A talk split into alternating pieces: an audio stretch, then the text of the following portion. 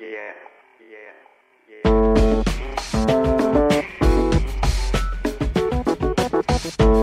I'm Justin Charity. I'm Kameron Collins. Welcome to Damage Control on Channel 33, part of the Ringer Podcast Network, a show where we unpack what excites, upsets, and divides us in popular culture. Today, we're going to be talking about punching Nazis and video game violence, but first, Cam, we saw a movie. Everyone pour one out for charity because he's only seen five movies this year, and one of them was one of the worst movies of the year, if not the worst movie of the year George Clooney's Suburbicon. Mr. Lodge, I have a Lieutenant Hightower. Tell him I'm not in. You're on speaker, sir. Any new progress on the investigation? Well, you know a character named Rizzoli? He was a loan shark for the mob. Hi, pal. Never heard of him. So, Suburbicon. Suburbicon is partially a movie about Matt Damon teaming up with his sister in law, played by Julianne Moore, to kill his wife, also played by Julianne Moore because they're twins. And it's a basic Coen brother movie in that regard. It's like Fargo before Fargo. The Coen brothers wrote it in the 80s. And basically, it's a zany mob noir in part. But the part that we're interested in is the part that George Clooney tacked on in 2016 when he was making the movie, which is where he reproduces the story of Levittown, Pennsylvania, 1957, when a black family moved to an all white enclave and all kinds of drama and white nonsense ensued. Charity, how do you feel about this Frankenstein woke misfire of a movie? I love it when black people are tacked on to a movie, by which I say I hate it when black people are tacked on to a movie. Yeah. I found this movie incomprehensible and I didn't. We're going to work through it because the racial politics of it are very strange. And the fact that the racial politics of this movie were sort of stapled onto an old Coen Brothers script um, makes Sure. for a, a, a very interesting Frankenstein of a movie. I should, should say up front the trailers for Suburbicon interestingly leave out the whole. I mean, they leave out the black characters, period. But they do not hint at the fact that the real point of this movie is basically there's a white family where the husband is literally getting away with murder next to a black family that's just trying to live the American dream and is getting attacked all day, all night by this white mob.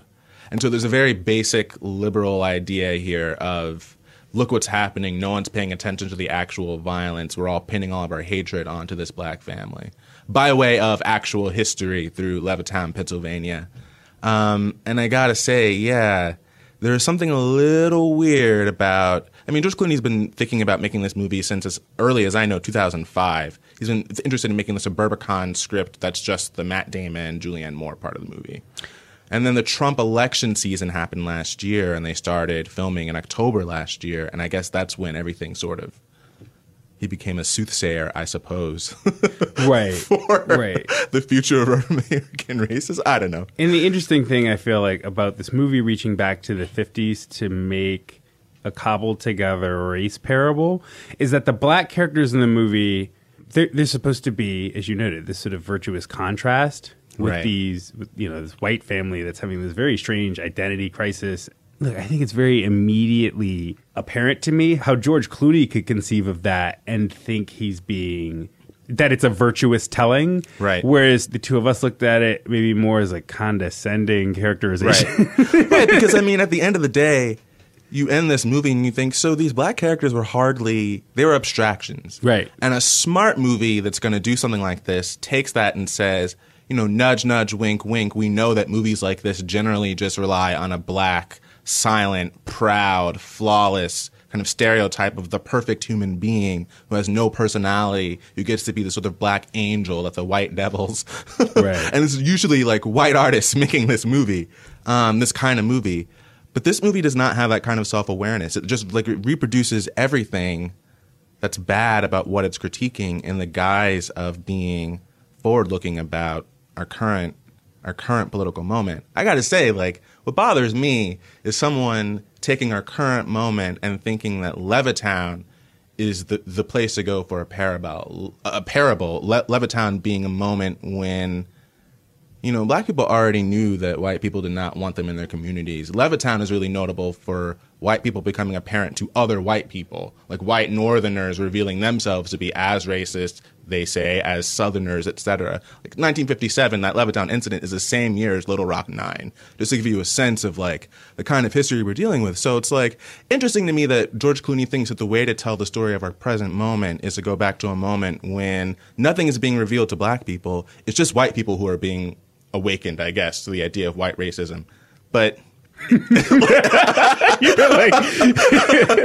I could see why I could see why George Clooney thinks that that's like a, a- an interesting point, but I think it's revealing in ways that maybe he does not intend. Yeah, because the way we're talking about the movie right now, like somebody somebody might get the impression that the black family and and the neighborhood tension we're describing is like it's a big considered part of the movie. Right. But the weird thing about the actual balance in the movie is that it's an afterthought. It, it's this thing that every well, you want to say like every 25 minutes or so, the movie cuts back to, and it's like, oh yeah, remember this black family lives here? Right. Well, you know, the it's funny- cutting from from Damon's family. The funny thing is, the content running through the movie is on TV screens. You have clips of white people, ostensibly from Suburbicon, um, doing these news interviews that are actually taken from a documentary about Levittown called "Crisis in Levittown" that I feel like I've seen so many times because of museum trips and and grade school or whatever, where it's just like a bunch of white people saying things like.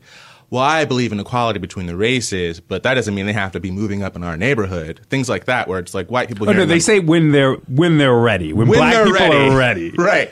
Right. And it's just like lose me with this this like easy irony of white people saying one thing and meaning another. Wow. Um, you know, like I, I like you know I, I wrote about this, and in my piece about this, I reference a great South Park episode um, from the fifth season from 2001 called "Here Comes a Neighborhood" that takes the same kind of premise but does a smart thing with it, where all the black people who move into the town are rich, and the white people get to pretend. The white people of South Park, in case you've never seen the show, uh, value themselves as poor white trash. It's one of the ongoing jokes of the show. So when a bunch of black rich people like Oprah and Snoop Dogg move into the town, they get to do the same thing, like mob outside of their houses. They dress up as quote unquote ghosts, but they're really the KKK. They burn like a T on a lawn that stands for time to leave, but it's obviously a cross. Uh, all these signifiers, very recognizable, but it's with a veneer of no, we hate them because they're rich. They're the richers. That was it. We just saw the last of them speeding away in a van. All right! They were so scared, I'm sure they'll never be back. That's great. And now we can sell all their homes and become millionaires. What? But then you had us do all that for nothing. Don't you see? If you get rich selling these homes, then there will still be rich people in South Park. Yeah, you'd become what you hate. Well, yeah, but at least I got rid of all those damn net. And then in the end, the punchline is no. I mean, actually, it's just because they're black. But that show is, is, is so much smarter as a satire than this because that show understands what all the signifiers are, and it's like, no, we're gonna we're gonna we're gonna toy with the ways that people hide their actual prejudice beneath another form of prejudice in order to get away with it. That's smart. This is just bullshit. like, I just Does any of that stuff work? well, it works insofar as the script, because of when the Coen brothers wrote the original script, it works if you think of it as a practice run for Fargo, which has basically the same plot minus. Well, Fargo has race stuff too, but it's it's a different kind of race stuff.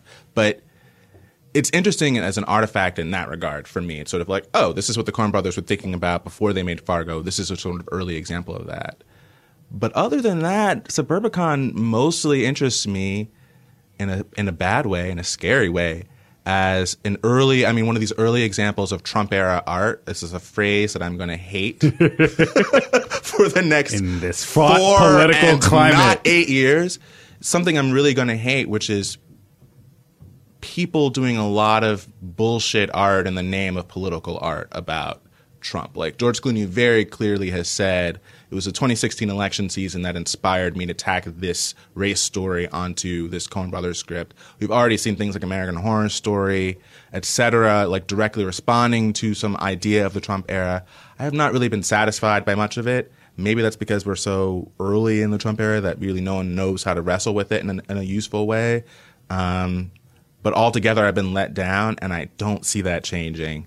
I think I see a lot of ham-fisted well-meaning, but not good, not useful, and not as often as I would like made by people of color art. I know that was a whole Eminem subtweet. That was interesting. You just sl- you slid an Eminem. You just got Eminem subtweet bars in the, the Well, suburban look. con segment. I mean, but he he at least Eminem is better than George Clooney at this. Okay. Uh, I, I would I would say um, I would I would absolve him of quite this critique. But again, he's still in the category of people doing a very responsive thing, and so far, it's going to be a rough four years.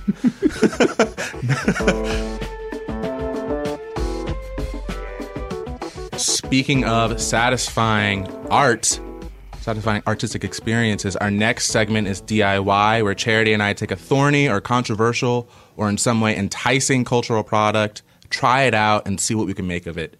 Charity, what did you bring for us today? Oh man, I've been playing the new Wolfenstein game called The New Colossus. Uh, it's a first-person shooter. The Wolfenstein series, uh, for people who aren't familiar with it, uh, it's a popular first-person shooter game where a sort of basic, definitive, and deeply gratifying objective is to kill Nazis. My brothers and sisters of the United States of America, tonight, we, the free people of the resistance, ask you to become one of us. Did you forget? They beat us! They murdered us! They executed us! But guess what? They fucked with the wrong country! Come and fucking get me, you fascist Nazi pigs! That's it. I'm excited. Uh, well, it's not just Already. it's not just any Nazis, right? It's it's mutant super soldier Nazis with prosthetic lasers and robot suits and power armor. So it's it's souped up Nazis. This is apparently a whole. Yeah. I learned. I learned when I was looking up Wolfenstein clips. I learned about all kinds of other games where you where you kill Nazis. Right, because there are a lot of games that uh well first of all there are a lot of first person shooter video games and there are a lot of games set during World War II and they're just if you know, there are plenty of games where you get to play where you get to kill Nazis. Right, like movies. Right. Just like movies, exactly. The difference with Wolfenstein, um, with I would say all of the games from the beginning, uh, dating back to like you know even Wolfenstein 3D, which is a very different game than the sort of more cinematic Wolfenstein that you'll play on a modern console. Right. But the, the thing is, in those games, you're not just you know, it's not just the Allies are fighting the Nazis who will win. It's you know, you are playing as a character, BJ Blazkowicz,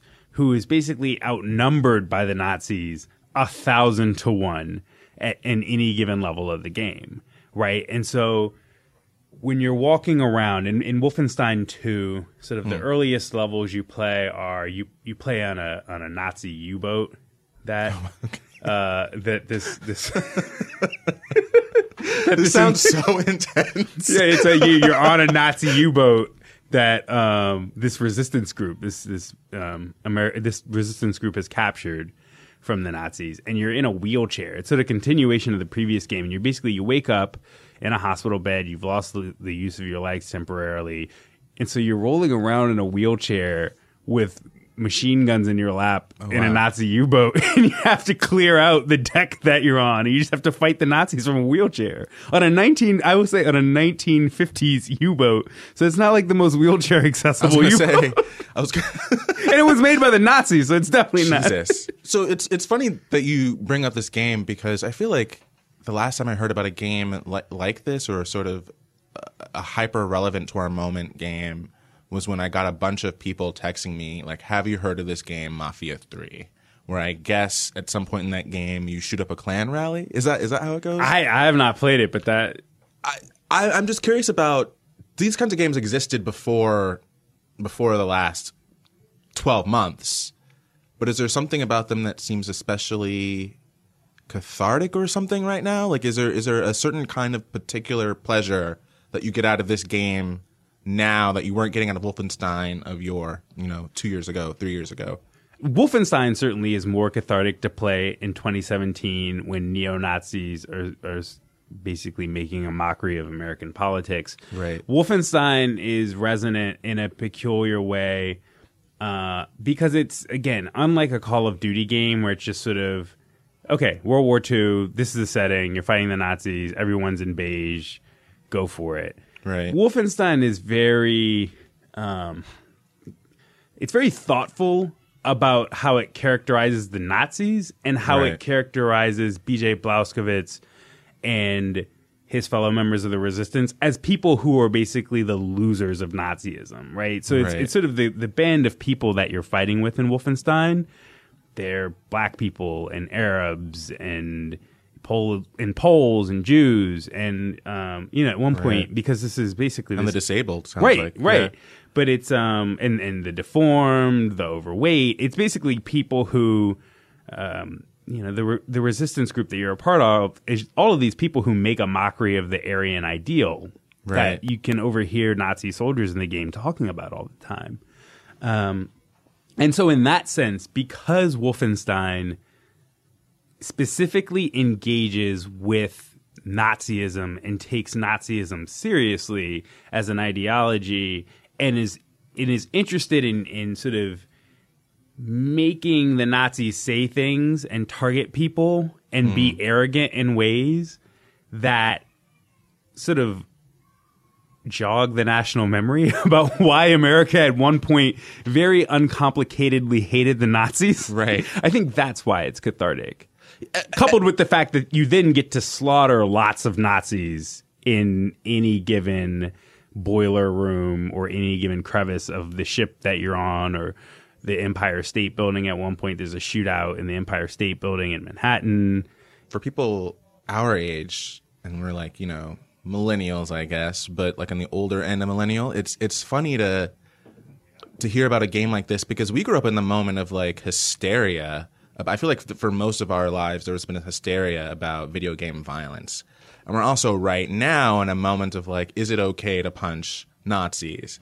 So this game is sort of, I don't know, like, what is this game doing for you in that context? Like, obviously, punching, or uh, killing a bunch of Nazis in the video game is not the same as punching Richard Spencer, and probably is also inherently less gratifying for those of you who are sympathetic to punching Richard Spencer. But I wonder, like, what does this do with those in the context of those kinds of questions? It's a question that the marketing started for the game started Oh, to wow. address before the game addressed. Right. basically, a couple weeks ago, so a couple weeks before the game came out, uh, Bethesda, which is the the company that that publishes Wolfenstein now, they had a tweet with the video embedded, and the video, the, just the video is sort of like a flashcard where it says, "Is it okay to punch a Nazi?"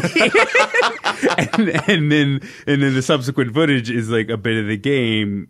Uh, I don't even remember where it happens, but it's just a bit of the game where you know B.J. Blazkowicz, like you run up on one of the Nazi characters and you punch him in the face. Oh, shit. Although it's it, it, it, there's something weird about that because I the the main way that would happen in the game would not be punch bloodless punching. It would be a hatchet. Oh, oh, the wow. main physical, the main melee way that you would take out a Nazi in that way in the actual game, as opposed to that demo, is you would hit them twice with a hatchet in the face and in the chest. But wow. okay. but the uh, game, the marketing for the game, Right. very clearly positioned itself as, hey, play Wolfenstein 2, the new Colossus. If you have come down on the pro punching Nazi side of it, of the is it okay to punch Nazis Right. debate. What I'm curious about from your perspective though is I I just help me understand why we've gotten to that why that de- debate has developed in popular culture right now Right. when it you know basically after uh, Charlottesville right this Yeah. debate over whether preemptive violence against neo-Nazi activists is appropriate. It, it seems like such a weird debate because it's Yeah. about the nature of violence Against in violent politics. people. right? You know, it's it's funny you asked me that today because actually, not two hours ago, I was walking down the street near our office and I saw a guy with a "Make America Great Again" hat on, and I did. You know that moment like in a movie where it's like you have the fantasy, the thing plays out, but then you cut back to the reality where the person didn't actually like violently attack that person. Right. I had this, I had this fantasy of just like knocking his his hat off. Um, but there were cops nearby, and who feels like getting bothered with all that? But, but it was just like there is this I mean, I think part of what we're clarifying in culture right now is what is violence. Somehow, we're still having a conversation about what constitutes acceptable forms of violence, and is violence a, is is there a form of violence that is acceptable for fighting violence? Somehow, like we on the left side of things have sort of talked ourselves into this knot over the question of whether it's impolite somehow to get in the face of someone who stands for ideals that put your life in danger.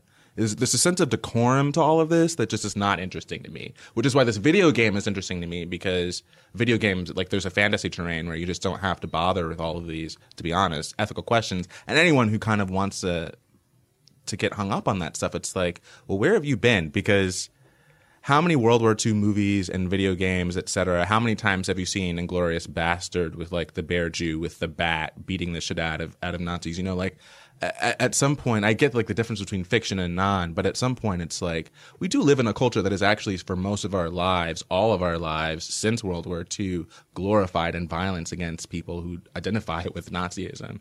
I get maybe why you don't want to punch someone like Richard Spencer in the face, but this automatic recoil is interesting to me because this is a fantasy that I thought we all shared in. Right, right. Like how many how many years of my life have I entertained people suggesting that if they could go back in time, the first thing they would do is kill baby Hitler. and, and remember that kill baby Hitler debate? Right. Uh, so my final question for you, Charity, is: Do you recommend Wolfenstein as a supplement to therapy?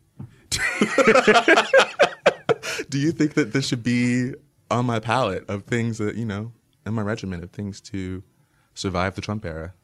Oh, definitely. Yeah. If, if look, if I were designing a survival kit, I would certainly put a PlayStation 4 for one in it, just in general. just because, yeah. just because. and two, a copy of the, the Wolfenstein 2, The New Colossus. I mean, the thing that Wolfenstein 2 is alleviating in me is this sort of frustration with the fact that Nazism is, we're talking about the real world now, by the way, but Right. like Nazism is this inherently obscurantist ideology where it's like Nazism in, is inherently violent, right? The people that we're talking about in these hypotheticals, you know, is it okay to punch Richard Spencer?